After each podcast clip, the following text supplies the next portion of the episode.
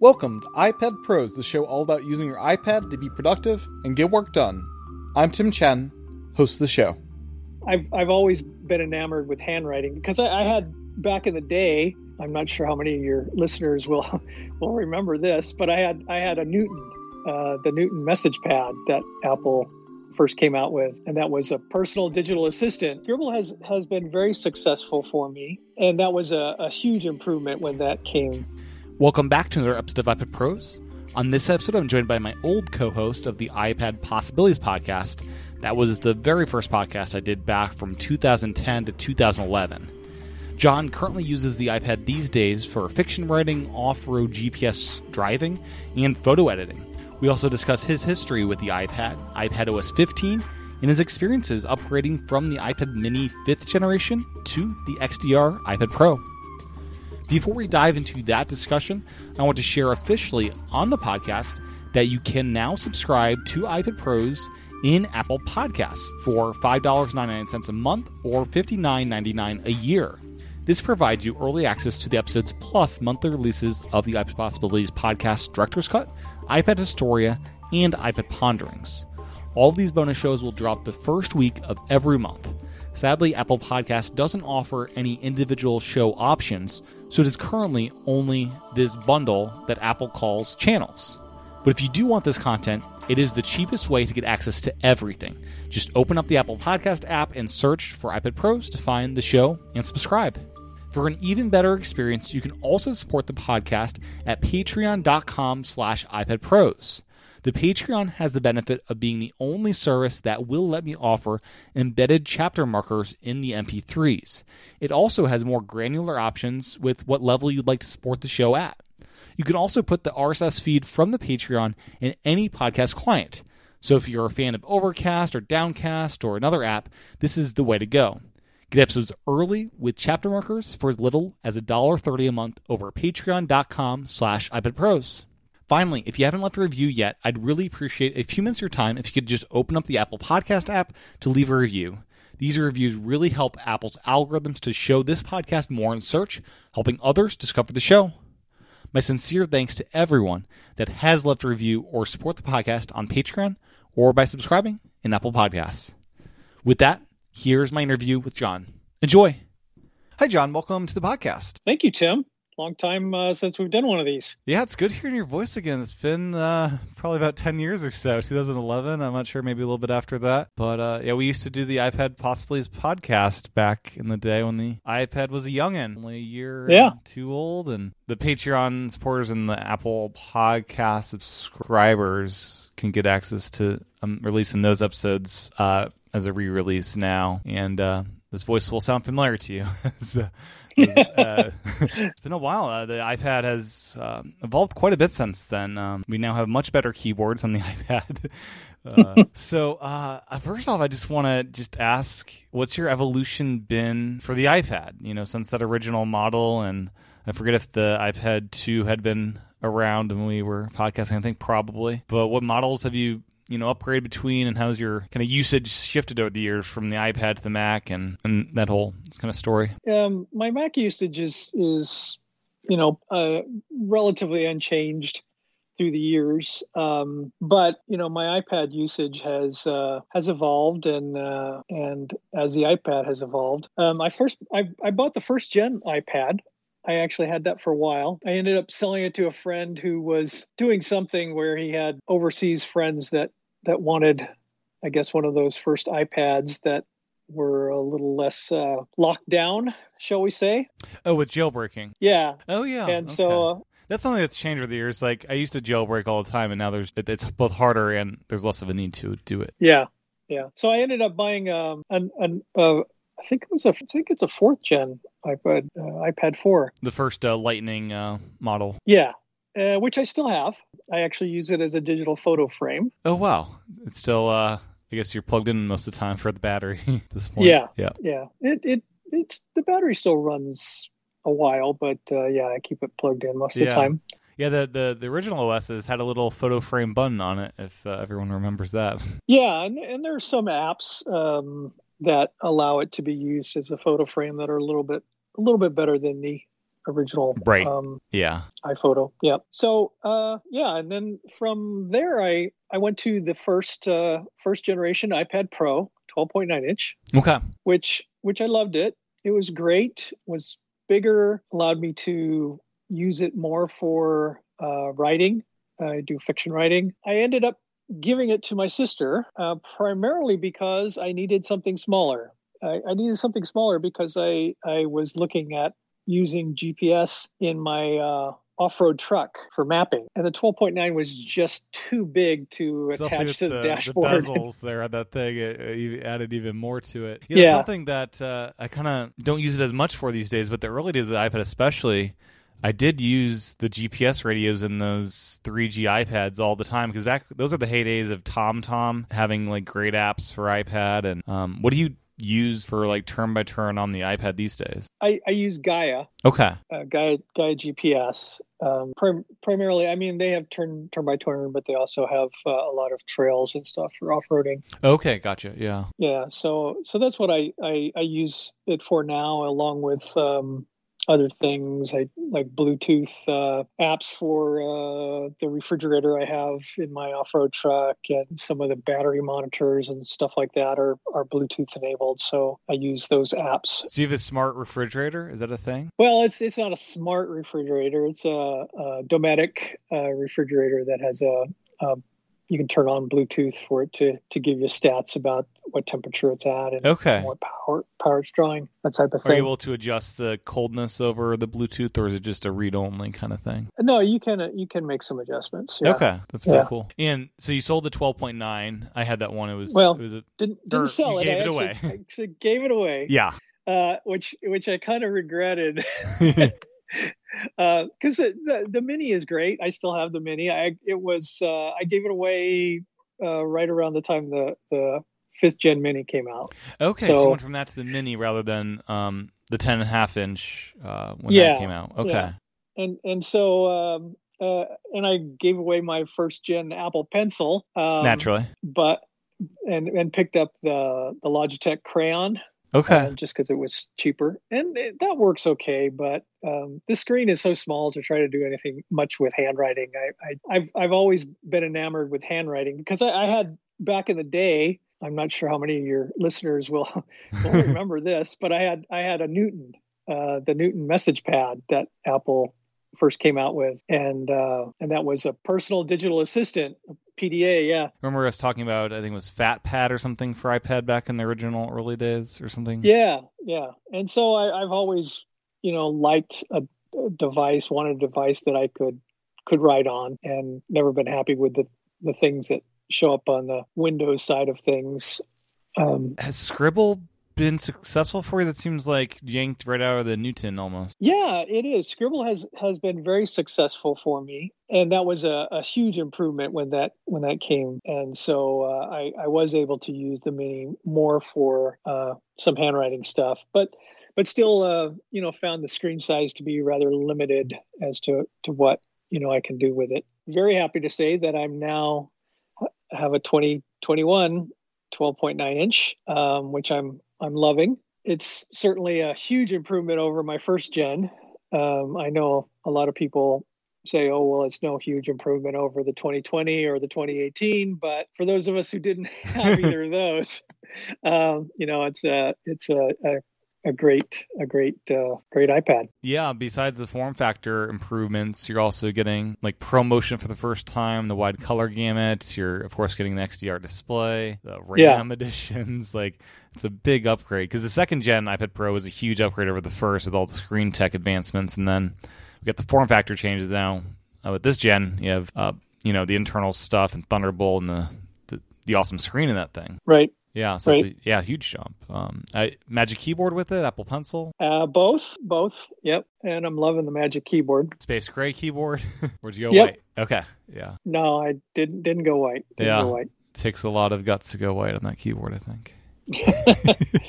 yeah, well, some of the things, uh, you know, I, I mentioned before that I, I have used my iPads for for fiction writing and and going back to a big screen and a big keyboard. Uh, although I did use a you know a regular like a, the Apple keyboard, Bluetooth keyboard with the mini on, Yeah. occasion, but uh, you know, it, it just still was a little small uh, to really do much of the way of writing, uh, and I often just revert back to the to the MacBook. You know, now now with the Magic Keyboard. Uh, writing is a, a whole new thing with split screen and all these other things that really work so well with the larger screen. Yeah, I imagine the Mini doesn't do split screen nearly as well, um, like two little No. next to each other. The Mini 5 Yeah. is the current generation Mini, is that right? Yes. Okay. Yes. And uh, what app do you find yourself using for fiction writing? Is it Scrivener or do you use a different app? I use Scrivener mostly, although uh, I'm, I'm also uh, I'm in a critique group, and I also have have been working with a, a woman who's published several books and helping her do some editing and rewriting of, of some of her stuff, and and so I I end up using Word uh, for a lot of that for revisions and stuff like that, which you know has been on the MacBook. But I actually did a, a short piece uh, just this last week in Word on the iPad, and and that was okay. Although it's a little different. Yeah. Um, I'm I'm not sure if I can make some adjustments to make it more like it was on the MacBook, but uh, it kind of hides my comments and things like that. Uh, doesn't hold hold them open in the right hand column like it does on the MacBook. And apparently that happens when I send the piece off to other people too. Is that is that the comments are are hidden until you like Hmm. select each one. yeah. So um, Now, is this the first time you've used a trackpad with your iPad, or did you use it with the Mini with an external trackpad? You know, I I do have a trackpad, um, the Apple trackpad that I I think I used once or twice, Yeah. but uh, most of the time I would use a mouse. It, it just seemed more convenient for the size factor Mm-hmm. um, for the Mini. So, uh, but again, I mean, it's it's like night and day going to something like the Magic Keyboard because it's just always there. It's always ready to go, as opposed to, oh, I do I want to do this on the Mini and have to get out the Bluetooth keyboard and get out the mouse and, and do all that, or or do I just turn to the MacBook? So, you know, Yeah. that's that's a big a big thing for me is that screen size and that availability of the Magic Keyboard. Uh, I'm sure that Mhm. You know the 11 inch is probably just as good for for people who like you know that that size, but the Mini is just too small. was it the screen tech that made you want to go with the 12.9, or you just wanted to let's go big? I've been on this Mini too long. I, I'm kind of feeling it. It, it was just the size. I loved the the original nine uh, 12.9 inch that I had. The screen size was just great. The fact that split screen gives you essentially two mini size windows Yeah. um, you know, it is just just phenomenal. Um, you know, I, I seriously considered the 11. I, I saw a bunch of stuff on YouTube where people compared it, and they'd either pick one or the other. And I looked at it, and um, and so I, I- I really said, said to myself, I I think that the screen size is better. Certainly, the screen technology was a factor, but it was much much lower on the list. Okay. Um, Yeah. I, I do I do or I will be. I've I tried it with the mini and it, and it was not super successful. Um, photo editing Um, because I do I do take um, photos. I'm kind of a serious amateur, Okay. and uh, you know I I I rigged up actually with the with the first iPad Pro I had. I rigged up a way of using the the Lightning port with a card reader that had an external power source plugged into it and all kinds of things to to to make that work. And and i even took that on some trips uh, out of the country to be able to uh, load up files and be able to review them with uh, with the ipad. But it was it was uh, not easy let me put it that way. Now with with uh, the the thunderbolt port and or even you know with the earlier ipad pros with the usb-c port it's so much easier to do that so do you just hook your camera directly up to the iPad these days, or do you have some kind of dock that you um, hook into? I just hook up a, a card reader. Uh, my camera is a little long in the tooth, uh, so um, I actually am am now reinvigorated in my photography and looking to upgrade my camera equipment. Nice. Um, yeah. so I, I'm going to be doing that uh, to a camera that would hook hook up better to to the iPad than the older one I have. all of your iPads have been cellular models. Is that right? Yes, yes. I've always wanted the GPS. Um, so cellular doesn't get used a lot. The GPS gets used quite a bit, but Yeah. uh, yeah, yeah. I've always had cellular. So I, I was actually using cellular on the on the iPad Mini. I thought about disabling it, but I'm still going to be using it for my off-road truck for mapping. So I'll probably st- still consider it because it's it's useful when you're driving around town to be able to get something up to date. But Yeah, they finally uh, enabled it at some point over the past 10 years. Uh, the iPad is a hotspot finally, so we can do that. yeah, yeah. And the battery's a bit bigger than the iPhone. and Yeah, uh, but I- I- yeah. I, I got the cellular on the new one, and actually, uh, the the rebates. I, I mean, I, I'm not even sure if they're still doing it, but it seemed like uh, AT and T, Verizon, and Sprint were all doing some kind of rebate. Yeah, that's killer. It's basically free, almost free uh, upgrade, and uh, they're doing the Yeah. rebates on the lower cost iPad. So the three twenty nine iPad, there's the same two hundred dollar rebate on a one twenty nine dollar upgrade, which is uh, just free money at that point. So Yeah. it's great. Um, Yep. Yeah. They've slowly been increasing the price of sellers from like 129 to 150. Now it's 200. So they've been increasing it. So it's good that we got a rebate this time around. yeah. It's uh, these these iPads are getting pretty expensive, but they're just such great devices. They really are, yeah. I just enjoy working on it so much. you know 10 years ago if i told you oh apple's going to add trackpad support and you know a lot of people may actually say the trackpad works better than it does on the mac with it adapting to the app it's in do you have thought i was a bit crazy saying that Yeah, you know, I, I would have. I it it seemed it seemed like the keyboard was an afterthought back then. yeah because Uh, uh, it was basically designed for the other i think it was designed for the ipad that had two dock ports on it that we'd never got Mm-hmm. Yeah, yeah, And so, um, you know, it did seem like kind of an afterthought. So to actually see that the keyboard was, you know, part and parcel of of the experience, and as well as a trackpad. Yeah, I kind of would have uh, said, uh, not likely, Tim, yeah and I would have been wrong. So.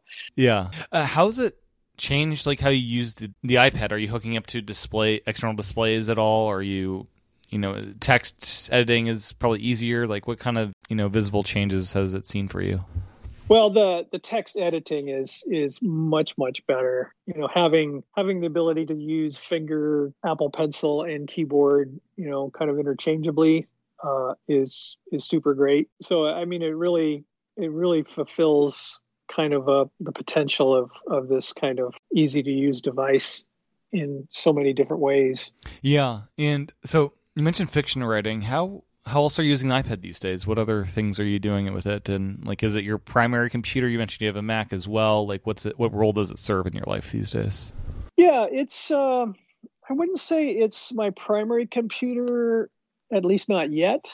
Um, you know, I'm moving from the Mini, um, which I still find myself picking up at different times to, you know, use for entertainment purposes. yeah Um, but uh, you know, I'm moving more and more to getting used to having the big iPad to use. Um, I still, when I'm sitting at my desk, of course, I have a, a work computer sitting at my desk. I have my my MacBook Pro there, and and so you know, I turn to that a, a number of times, but now I find myself turning to the other side of the desk where the iPad is, and, and using that a whole lot more. I, I suspect within the next six months it will be the primary um, com- computing device I, I use uh, for my own stuff, but particularly as I as I uh, do more with photography, and you know, it's just the screen is so great and it's so intuitive to to be able to do like editing with the pencil. Um, I also find myself doing a, a lot more um, things like diagramming and flowcharts and things like that uh, for work. I can't, uh, you know, I can't take what I did and and take it to work. But what I can do is I can I can put ideas and notes down on it that I can then refer to, you know, when I'm doing something for work. Are you using OmniGraffle or just a more simple app to sketch those ideas out? Well, you know, I I, I had been using OmniGraffle um, a great deal, uh, but recently with uh, with pencil support, uh, I find myself using uh, a lot of times something like Nebo um, or even even uh, Apple Notes just because they have so much more power to to jot down some kind of readable uh, yeah diagram or something. Yeah. Any other like favorite apps that you want to mention? Kind of bring up right now. Well, you know, I although most people are are big onto uh, things like Lightroom, I I still haven't uh, moved to Lightroom, so I I use like Affinity Photo. I use On1 um, Photo and Luminar uh, are three different photo apps that I I use and uh, switch be- between a lot of times. They're they're all great apps, uh, so I would uh, I'd say those were big things. Does your photo library for the stuff you take with your kind of fancy older camera, do they live in the iCloud photo library or do you have kind of a separate you know file system or some kind of management app for those that are kind of separate from your personal photos? Well, I, I have them actually in a in an external uh, SSD that I have been plugging into my MacBook. Yeah. Which now I am going to start plugging into my iPad. Um, so yeah, so the the photos live there. Um, I actually got a one terabyte uh, iPad Pro, so I'm going to at least when I travel have a lot of ability to store stuff um, on the iPad itself. Right. Yeah. Um, so yeah, and it's uh, it's going to be wonderful actually uh, to be able to do that. Yeah, and you'll if you did use the Photos app at all for some of the stuff, I don't know. Um, you can now like edit the metadata to add GPS coordinates and stuff to the photos. I'm not sure if part of your editing workflow does that part for you in any of the apps that you use for that. Yeah, some of them do, and and uh, certainly that's also something else I'm looking forward to in getting a newer camera is something that will connect Bluetooth to my phone and get the GPS from my phone. So, it'll be there from the start. Oh, nice. Yeah. Yeah. For uh, the fiction writing, have you um have you gone all the way with like exporting it like as an EPUB and publishing it and doing that from the iPad, or is it kind of just for personal um, no, like I, hobby I, type I, thing? yeah, I haven't I haven't published yet. I I certainly have have um, played around with exporting an EPUB, but not an entire manuscript yet. Just some chapters. So that's that's on the horizon for me. Is is uh, I'm working on finishing a, a, second second novel that uh, I'm hoping is good enough that I feel I can I can publish it. Yeah, I'm curious like the workflows on that these days. I, I know back 10 years ago, iBooks Author was the tool I used because that was just so dead simple. Now that's kind of dead. We have Pages, which does simpler books, which is probably more appropriate for what you're doing. And I believe you can upload directly from there to um, the bookstore. I'm not quite sure the whole workflow end of uh, publishing these days. Yeah, I, I, I need to get into that. Um, I I have watched uh, some YouTubes and and done a little research on on that. And uh, there's a number of you know apps that you can use to get you there, but there's actually one app that name escapes me at the moment uh, that is a little pricey, but it it does such a marvelous job that it's it's probably worth it if if I actually think I'm going to have several several novels to uh, to get paid to offset the cost of the, the app. Yeah. Yeah. Are there any apps on iPad that don't exist that you kind of wish existed? You know, apps that you still need to go back to your Mac for, or are you just kind of still transitioning to iPad just because you've been on the Mini so long? You don't have kind of the infrastructure of, of apps yet built up for you. Well, I'm, you know, I'm I'm looking forward to trying uh, some of the apps that allow you to do uh, video on the iPad. Um, is it Luminar? LumaFusion is the big one. LumaFusion. Yeah, that's Luma getting some, Fusion, yeah. some big updates this summer. They're going to have like multicam editing pretty soon, editing from external drives. A lot of good stuff this summer. Yeah, I'm I'm looking to to try that on the Pro soon, um, and move away from. I, I haven't done many videos, but a few that I've done, I've I've done on the on the MacBook, and uh, I think they'd be a lot more fun doing on the iPad. Oh, for sure. So, uh, 10, 11 years ago, uh, the A4 chip was the very first Apple Silicon chip. It was in the iPad. That's the very first device Apple made a chip for. And now, uh, 2021, we've got the M1, which is further evolution of that. It's an iPad Pro chip inside uh, the Mac, and that iPad Pro chip is also now in the iPad Pro. And uh, I know you wanted to talk a little bit about kind of the reaction of the internet uh, freaking out about, uh, I guess, probably more so the M1 branding more than the M1 itself, because the M1 is basically an A14X, is kind of what it is, and that the fact, yeah, that iPad OS doesn't really take advantage of the chip. Or I think the bigger complaint for some is the 16 gigabytes of RAM and what's that doing in there. Um, right. Well, you know, you know, being somebody who didn't have an iPad when when the 2021 was announced, uh, didn't have an iPad Pro, I should say, and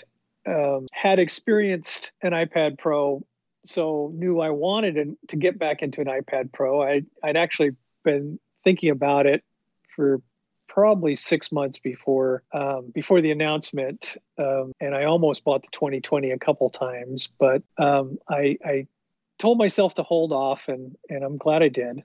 Um, but you know, to to have somebody on the internet start to talk about, oh well, I'm so disappointed in the announcement because um, you know the iPad uh, doesn't now allow you to fly to the moon. You know, it's it was just like these these these tech. So many of these tech reviewers uh, on on YouTube were like are, are so spoiled. You know, um, uh, there were one or two of them that actually admitted that, that that's where they were coming from. But but you know they were so spoiled. It's like oh well you know it's it's it's it i i i do it and it's no faster than my 2020 or even my 2018 and it's like yeah but you have those. That doesn't mean that the new device isn't you know at least as good as you thought that one was. It's actually better.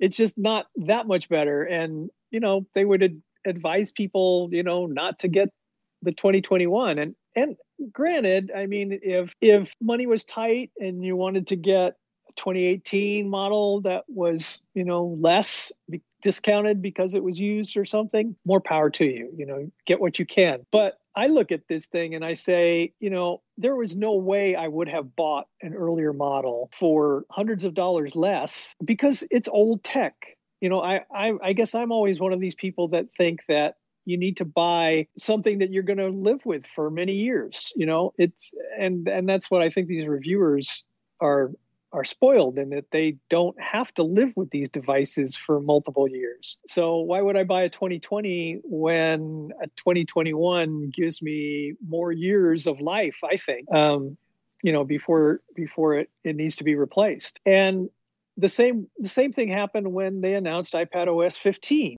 and everybody was so disappointed in WWDC that they didn't have, you know, pro apps released by Apple, which I still think will happen. I, I think that it was just not designed to happen at WWDC. I think they want to get iPad OS 15 out there for a while and then look at releasing other apps to take advantage of it. But, you know, yeah, I there were several things rumored that didn't come out that I would have been very happy for, but it's still it's still a good update. There's still many good things about it. And yet, you know, you had all these people, oh, I didn't get this, I didn't get that, I didn't get it's like, you know, you're spoiled you're just spoiled. Yeah. Um, and uh, remind everyone it was a pandemic year of building these software updates entirely from home. yeah. Yeah. Yeah. Really. And it, it so, kind of reminds me of um, so the Air Two was released uh, October of 2014, and uh, had two gigabytes of RAM in that thing. Uh, that was up from the one gigabyte before. We were saying, what, are they going to use all that RAM for? It's it's way too much RAM. You don't need that much. And then uh, I think uh, that was the first device that uh, a little bit under a year later, in that following fall, would have uh, the first duration multitasking that launched with the iPad Pros. Um, so that was like the first non iPad Pro Pro that could handle that stuff. And it's also still some seven years later supported by iPad OS 15. So I, I say this 16 gigabyte iPad Pro and even the 8 gigabyte has at least 10 years of headroom in it to run well into the next decade. Yeah, absolutely. You know, and I, I think in three or four years, we may find that, you know, yeah, the newest iPad OS will run on on these older iPads, but you know, to to use these features, you need 16 gigabytes of RAM. you know, that's yep. that's probably what's going to happen. Yeah. And you know, so uh, I think I'm I'm ready. So um, and and quite frankly, I think that currently, I mean, uh, the app limit is five gigabytes per app, but does that mean that I can run, you know, three apps using five gigabytes at the same time that somebody else couldn't? Yeah, I mean they've um, the Files app will definitely keep running longer for offloading SD cards, which is great. It won't crash in the background anymore. So I think Yeah. we're already experiencing some of the RAM benefits uh, for sure. And um, iPadOS 15 Beta 2 has enabled entitlement requests for more RAM access. So Procreate and apps that need it can ask for it, and we'll start getting some more heavy duty apps that can take advantage of all that RAM. So that'll be great. Yeah, definitely. Are you running any of the betas, or are you on just the 14? Let's stay stable until the fall. You know, I I I wanted to wait to beta two, and that, that was just released, so I'm going to upgrade to that. I haven't just yet, but uh, but I I was like waiting all week for beta two to come out. Yeah, Friday Um, of all days, right? Yeah.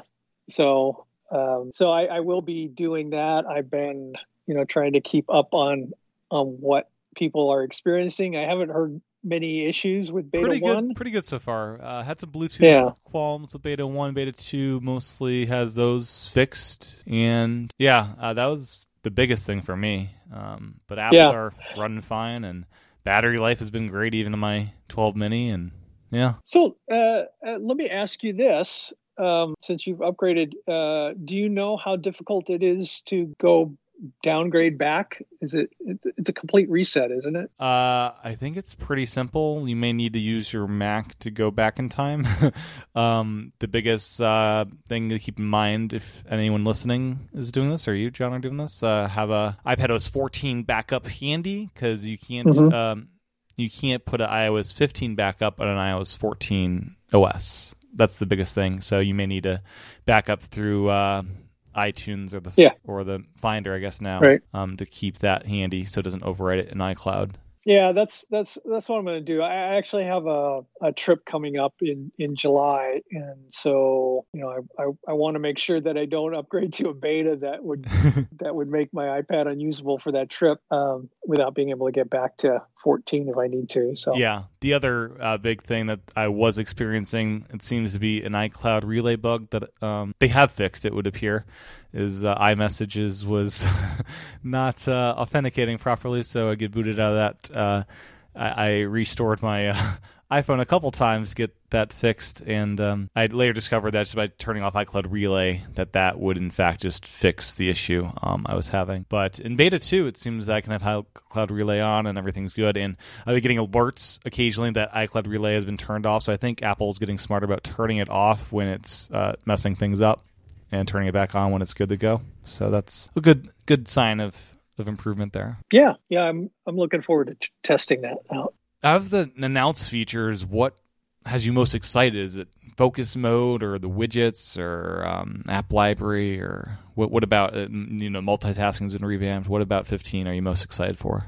Um, I'm excited about the the changes to multitasking. I've often found sometimes it difficult to to utilize multitasking the way I want to. Um, Yeah. So I I think that those changes will will just make it e- even easier. Uh, I'm excited about Quick Notes. That has been such a delight, John. it's so good. Tell, Yeah. tell me about it. Tell me about it. What have you used it for? Um, so I've used it uh, the other night. We were getting food and pulled up a quick note over the menu and was taking notes. And as I tapped the button for uh, ordering the food on the iPad, that quick note followed me to the phone app, and I had the order right in front of me. And it's just so handy having this little floating window, like system wide, that I can summon in any you know orientation if it's you know touch or keyboard or pencil Mhm. and it's it's pretty darn handy. And the ability to link it to like web pages i've done a couple times. I need to dive more into that. You can like highlight text and it'll like put that in the note. But just it just like opens up multitasking in a way that gives you text system wide in this new window. So instead of just having split screen, and that's pretty much it. Because for me, uh, slide over, I don't know about you, John, but slide over, I use it and then I get rid of it. Yeah, I- I'm I, likewise. I, I I do it because I I need something at the time, but I end up not keeping it, you know, over there. um, I'm interested in seeing how the new new slide over works because you can seem to seems to be out of the way a bit more. Yeah, it's easier yeah. to manage for sure. But like picture in picture video, I'll have that up while working on stuff, and I just move it or make it smaller as need be.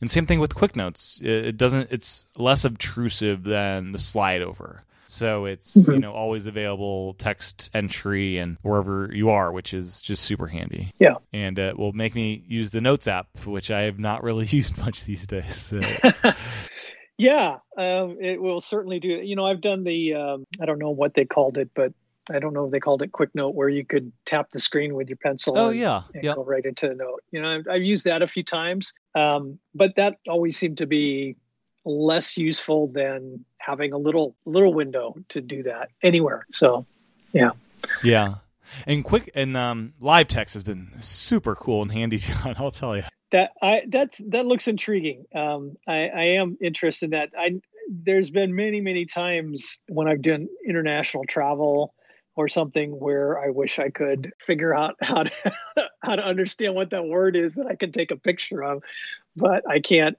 Like uh, when I've been to China, it's like uh, there's no way I can figure out how to to enter those characters to get a dictionary definition of what that word is. Yeah. Uh, but now it's like, well, I can just pick it out of the picture I take, and and it'll allow me to look it up. So yeah, and anywhere that has a text field, you know how you can long press and it'll be like copy, select, and now there's just text mm-hmm. from camera system wide any text field. So like I was scratching off an old gift card I forgot to enter, and I just used that to grab the numbers, and boom, they were correct and in there, and it's just uh, it, it's enabled me to find photos that were like I thought long lost. Like I was trying to find publication dates of our old iPad Possibilities episodes. I remember me taking mm-hmm. screenshots of Stitcher, who used to have those dates publicly available, and right. they've updated their website so they're kind of hidden now with just month uh, dates. So I was able to search an episode title of one of our old shows, and it pulled up the screenshots that I, I, I, had looked for probably 30 minutes to 40 minutes trying through just looking through the screenshots section of my photo library and I couldn't find them and, and just Spotlight found them because of live text. It's, it kind of blows my That's mind. That's great. Yeah. That is great. Yeah. I'm looking forward to trying out that. I'm also looking forward to uh, doing more with widgets. You know, I, I, I enjoy them on my phone, but not having them limited to the uh, to the first screen uh, should be a lot of fun. I'm curious yeah. what developers do with that this fall because dashboard apps will now be more of a thing. I think with these large scale widgets, I think that will expand beyond what widgets have been in the smaller size classes. Yeah, I'm I'm actually interested to see what what some people will do. Um, you know, I mentioned I using my mini in in my off road truck. It would be useful to not take up the full screen with one of these apps to to monitor, you know, my my uh, batteries or something like that, but that I could put them in a widget or something and have multiple of them on the screen and kind of create my own custom dashboard. Do you notice the your Bluetooth like fridge integrate with the batteries widget currently? on I, iOS no. 14? It does not. Okay, it's only Apple devices mostly. Yeah. Okay. Yeah, I've actually tried to see if it would help me with some of my non-Apple yeah, headphones. I know the it doesn't really do that, but okay. I know the DualShock Four gets thrown in there, so they must have some kind of special entitlement. And then, yeah, in the ability with focus mode, you'll be able to swap out these widget-filled home screens to be more appropriate to what you're doing at that given time. So that's going to be handy as well. So you, you can have you know more clean environment to work in. Yeah, yeah. Have, have you have you experienced much with the focus mode? Oh, it's it's fantastic. I've got a bunch of them set up already. I have one for podcasting, and it's already been super handy. So on my home screen for podcasting, I've got all the stuff I use for editing and publishing in the shows as well as recording. So I've got one that's a shortcut app icon, which is um, Skype slash drafts, and that'll open Skype and drafts and split screen. Uh, drafts is what I use. I paste in all my uh, interview question notes there, and I've Skype to do the actual interview, and I've um, one for files slash Ferrite, so I can easily drag files into Ferrite to do the editing, and so I've got all the things there for podcasting, and then my phone, and I've got like a world clock kind of thing with different time zones there, and then while that's going on, my phone will update and show me on its home screen the Mac Tracker app, which I used already during this episode to look up the iPad Air 2's uh, RAM uh, capacity, uh, and uh, it has a couple of uh, kind other reference apps that I may want to just hop into there for reference during a show as well. Got focus modes enabled for uh, sleeping, and that one on my phone will give me like dark noise widget. It'll give me um, uh, the sleep app, and uh, the music app, and just a couple other nighttime stuff. And so I- I've just been getting a lot of use out. I've got one for work that gives me things pertinent to to work, nice big widgets. And I normally don't have the phone app anywhere visible on my iPhone, but now I do in certain focus modes because actually will occasionally use it during certain times of day, but it's never been something I've wanted on my home screen, and now it is. And yeah, I've got a bunch of them. I've got one for entertainment that's like video games and, and movies and stuff, and it's all about yeah. So it's it's funny. The focus can even be like fun stuff where it's just like I'm just gonna have an entertainment focus mode where it's like don't you know I don't care about the bothering as much as the custom home screens. You know. Hmm. Yeah, yeah. I look forward to trying out that as well. Yeah, and evidently the watch will sync with the little custom icons of focus mode. So currently, if you're using a, an old watch OS, as I am, it'll just show the do not disturb icon. But uh, if you have a little gaming controller icon in your focus mode, that'll show up on the watch, and all the focus modes will just be there that you can switch between, um, which is cool. Hmm, okay, look forward to that. So, if you've listened to the old episodes of iPad Possibilities, uh, you may uh, remember the "It's on My Way" app, and uh, uh, you you used to do development uh, work. I remember back in the day, and I'm curious how your progression of that has been, and if the Swift Playgrounds update seems kind of interesting as a way to get into development for you know newbie programmers. Yeah. Well, um, yeah. Let me uh, kind of bring you up to date. Um, you know, I, I I had two two partners. Um, and uh, we had a couple apps in the store. Nothing earth shattering or anything. Yeah, we did. We did. Uh, it's on my way, which was one of the first apps that allowed you to uh, navigate, you know, from point A to point B and actually find things along the way. So. Um, actually, one of my partners came up with the idea when he was driving across town and needed to get ice cream for a party, and he didn't want to take it in his. It was summer in Phoenix, and he didn't want to take it in his car the whole way. Uh, so he wanted to find a store that was close to where he was going that he could get the ice cream at. And so that's where the idea came up. And so, um, you know, it was a good app at the time. That has uh, that has since been in iOS 15. I'm not sure if it was there before, but uh, they made it very easy to uh, now add a stop and do category uh, filtering as well as, I believe, full out searching of the actual uh, spot. So that has been Sherlocked at this point.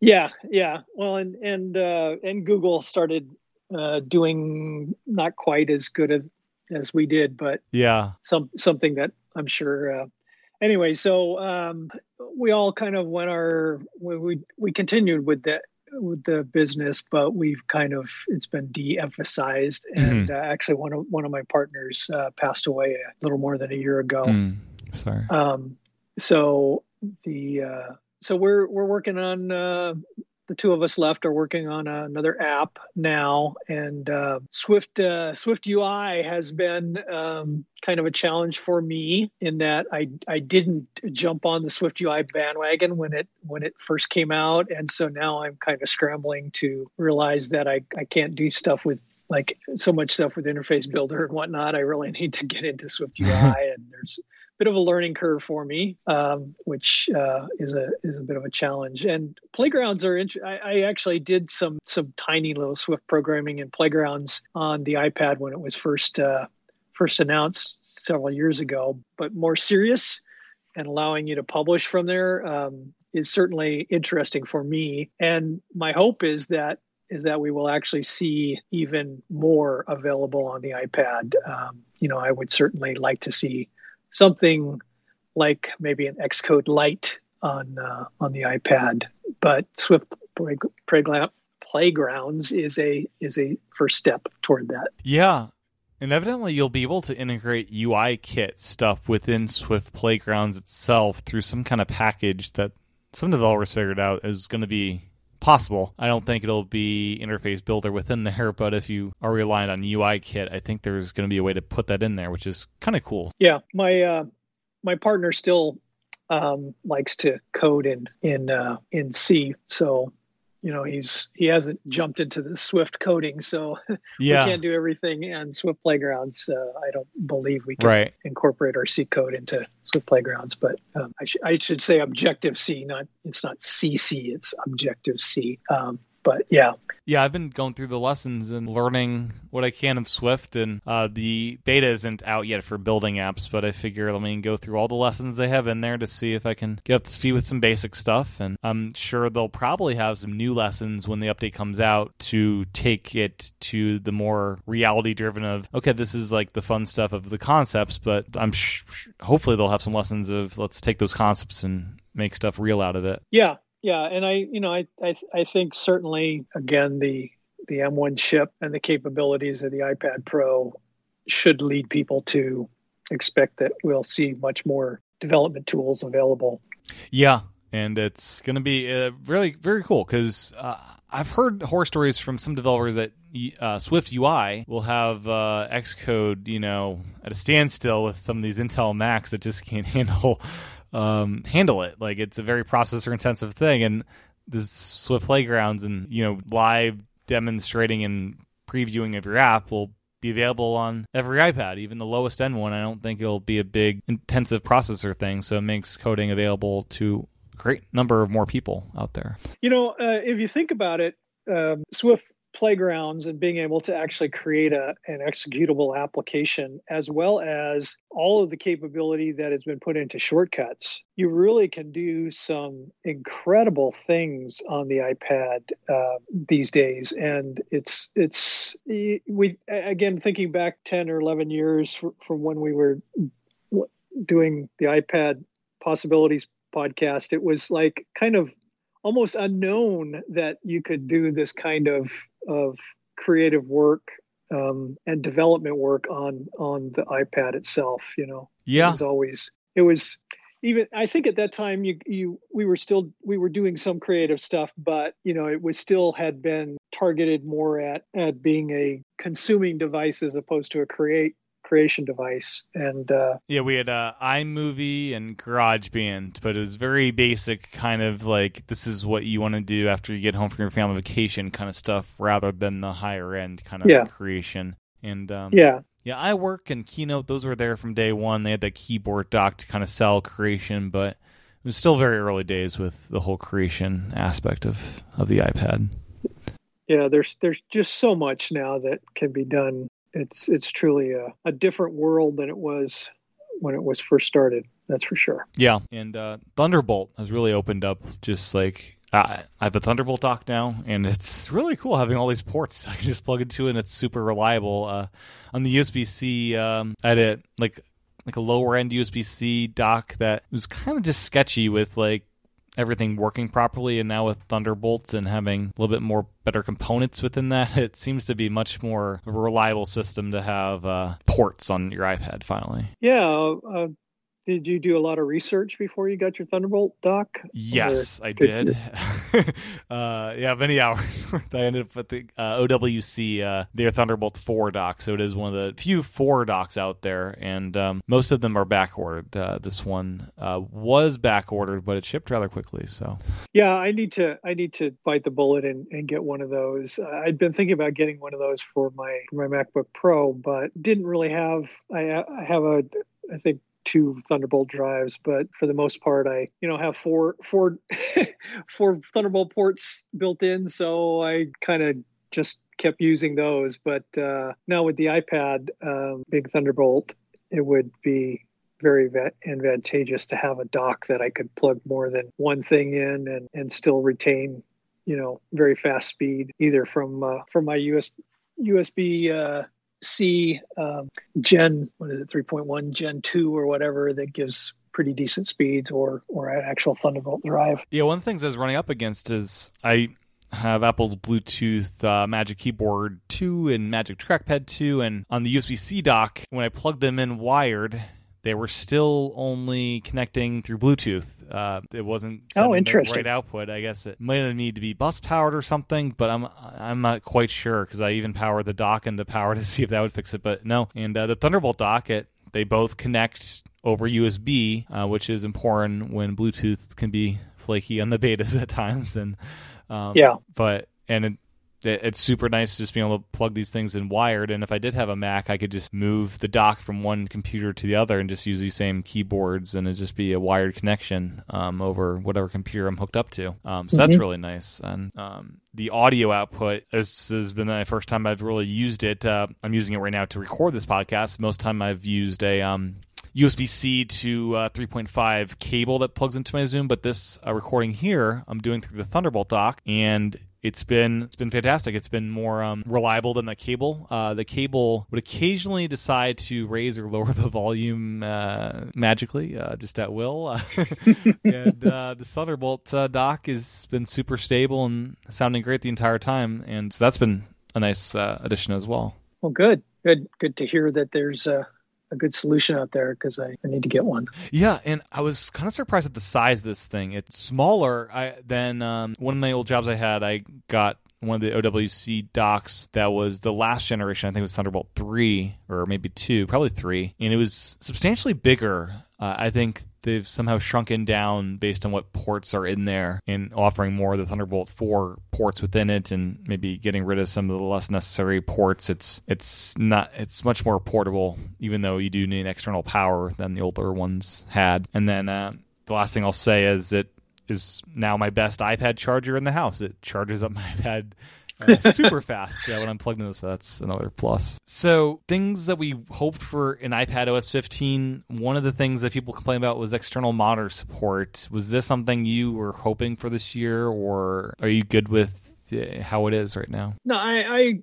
I certainly would have enjoyed to have better monitor support. Um, I don't do much with connecting a monitor, but if if it had better support, I probably would. Yeah, if Apple's looking at analytics for oh, no one's using external monitors, I think a lot more people Yeah, would it's if it was like well, good. because you don't give yeah you don't give us good support, so we're not going to use the poor Yeah. support. yeah, Um, yeah, you know, and actually, uh, the whole that whole thing makes me think of um, what is it called? Central control, a universal control of being able universal just, yeah. control. That uh, I, I I was actually had been for like the last six months thinking, oh, I'm when I get my iPad, I'm I'm gonna certainly be using Sidecar uh, on my MacBook, so I have more screen real estate. Right. And uh, I have yet to use Sidecar because because the iPad is so great by itself. But um, Yeah. I think that is that universal control is something I will use um, as soon as I upgrade my MacBook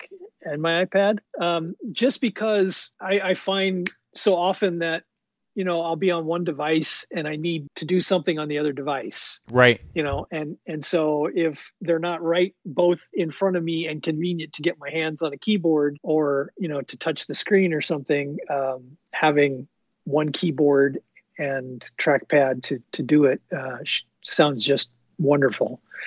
So. Yeah, and it should be so nice not needing to airdrop a file right next to you and you just drag it right over to where it needs to go. yeah yeah And then something I've been pondering is uh, once we do get true external monitor support, uh, will Apple make like a Apple TV size desktop class iOS computer that they can sell for like 300 bucks to be like the ultimate entry into like a little, you know, iOS mini device. Yeah, you know, um, that's that's kind of an interesting thing. Uh, it's it's kind of like, will they, you know, will they merge Apple TV to iPad and and, and give you some some device? Um, that's an, an interesting concept. Yeah, uh, wouldn't it be bizarre if uh, they brought back like front row for uh, the iOS mini and uh, you have front row running and you can also you just use it as a desktop computer if you want to. Yeah, um, that that that actually is uh, some interesting possibilities there. Um, you know, I could see that it'd be nice for people to buy, as you say, you know, a, a fairly inexpensive kind of computer uh, to do their work, particularly with some of these devices, uh, video devices that Amazon and Google are doing to, and they seem to be marketing them to like older parents. You know, Yeah. like, hey kid, get your get your parents this so you can see them on video once a week or whatever. Um, but if you gave them something that they could actually use other than for video, um, that would be an interesting device. Yeah, and in schools these things would be like nearly indestructible and like you could outfit an entire lab pretty cheaply that way and Yeah. i don't know it's kind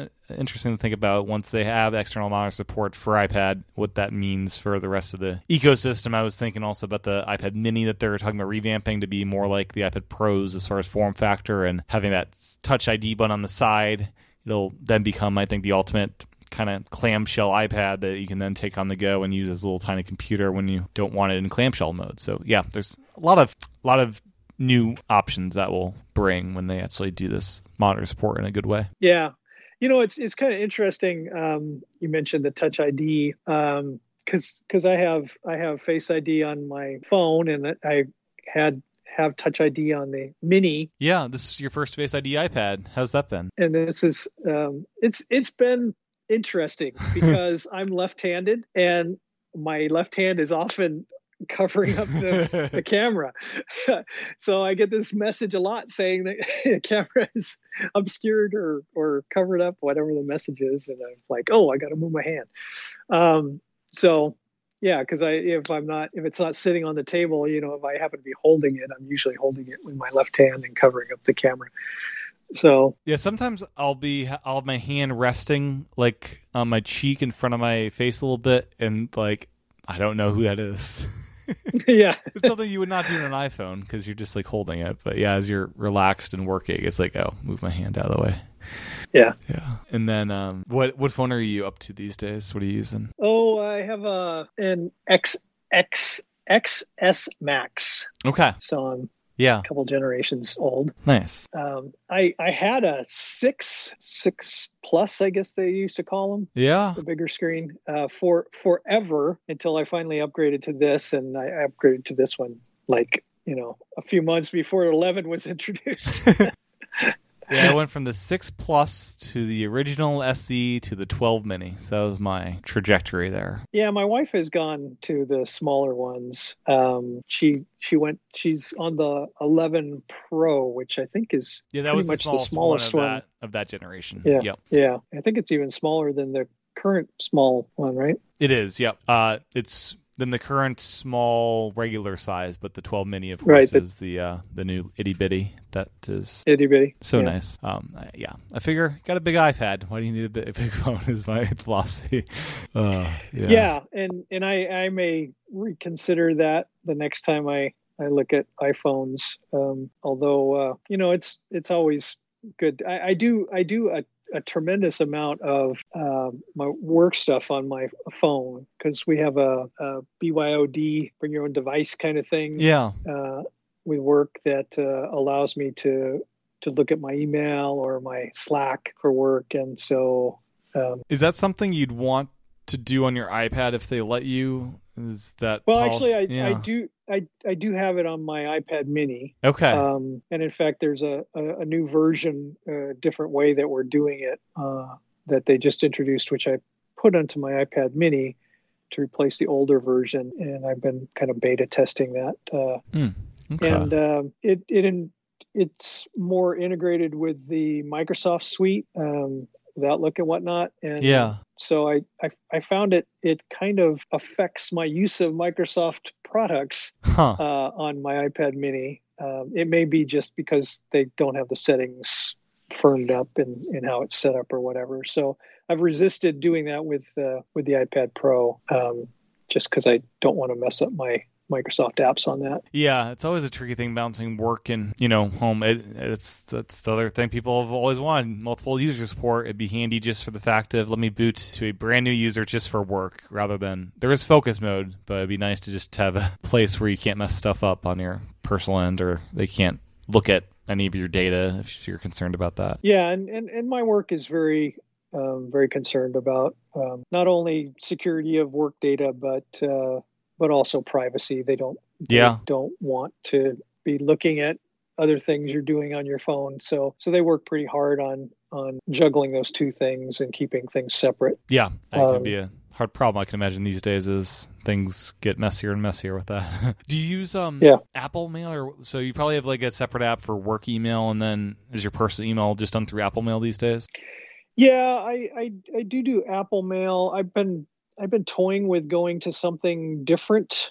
Um, I actually have, uh, and I can't remember the name of it, but there's a an an add-on to Apple Mail that I use on the MacBook Pro um, that allows me to do much better sorting and filtering and stuff like that. Okay. Um, and so I've been looking for that same kind of ability with with some application under iOS or iPad OS. Big Mail just came out. Excited to try it out. It's um definitely a the most expensive option on iOS. Um, I think it's like seventy dollars a year, sixty seven dollars a year, something like that.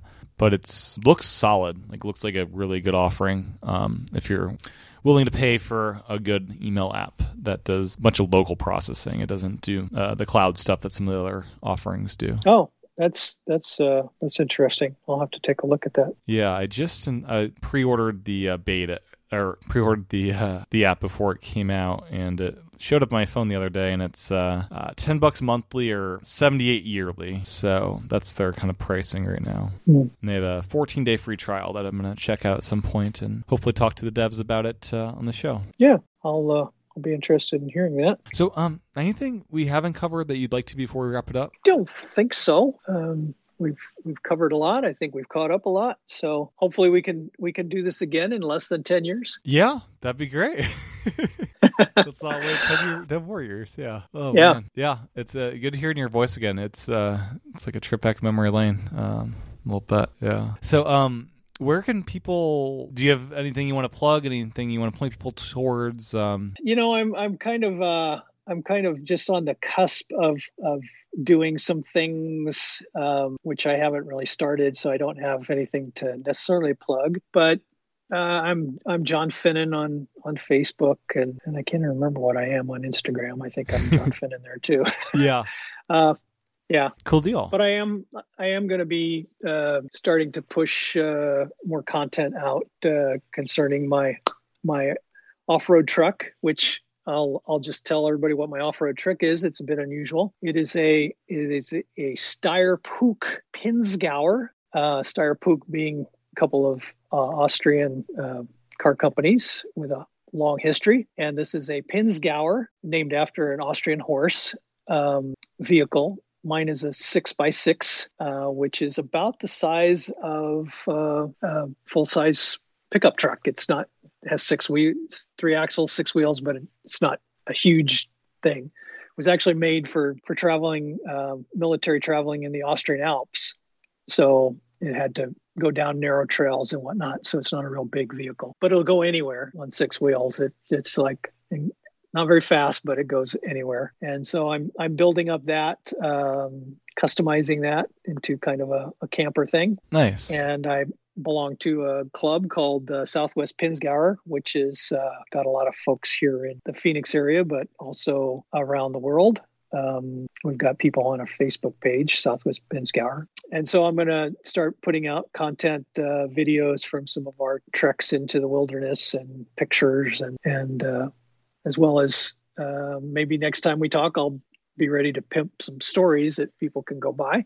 yeah. Um, science fiction primarily, or That's super But, cool. uh, yeah. Have you um, thought about getting GoPros to like mount to it for like some of the video stuff?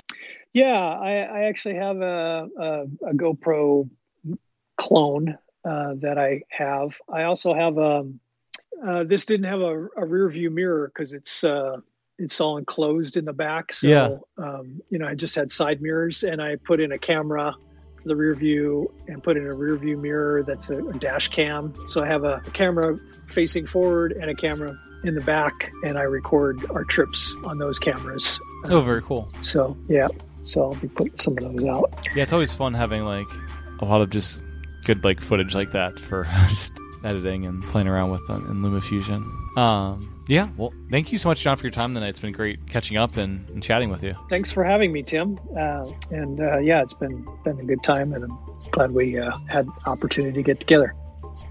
Well, that was my interview with John. My thanks again to John for his time recording this episode, and my thanks to you for your time and attention tuning in. Get episodes early and with embedded chapter markers over at patreon.com slash iPadPros, or get bonus content and early episodes by subscribing and Apple Podcasts.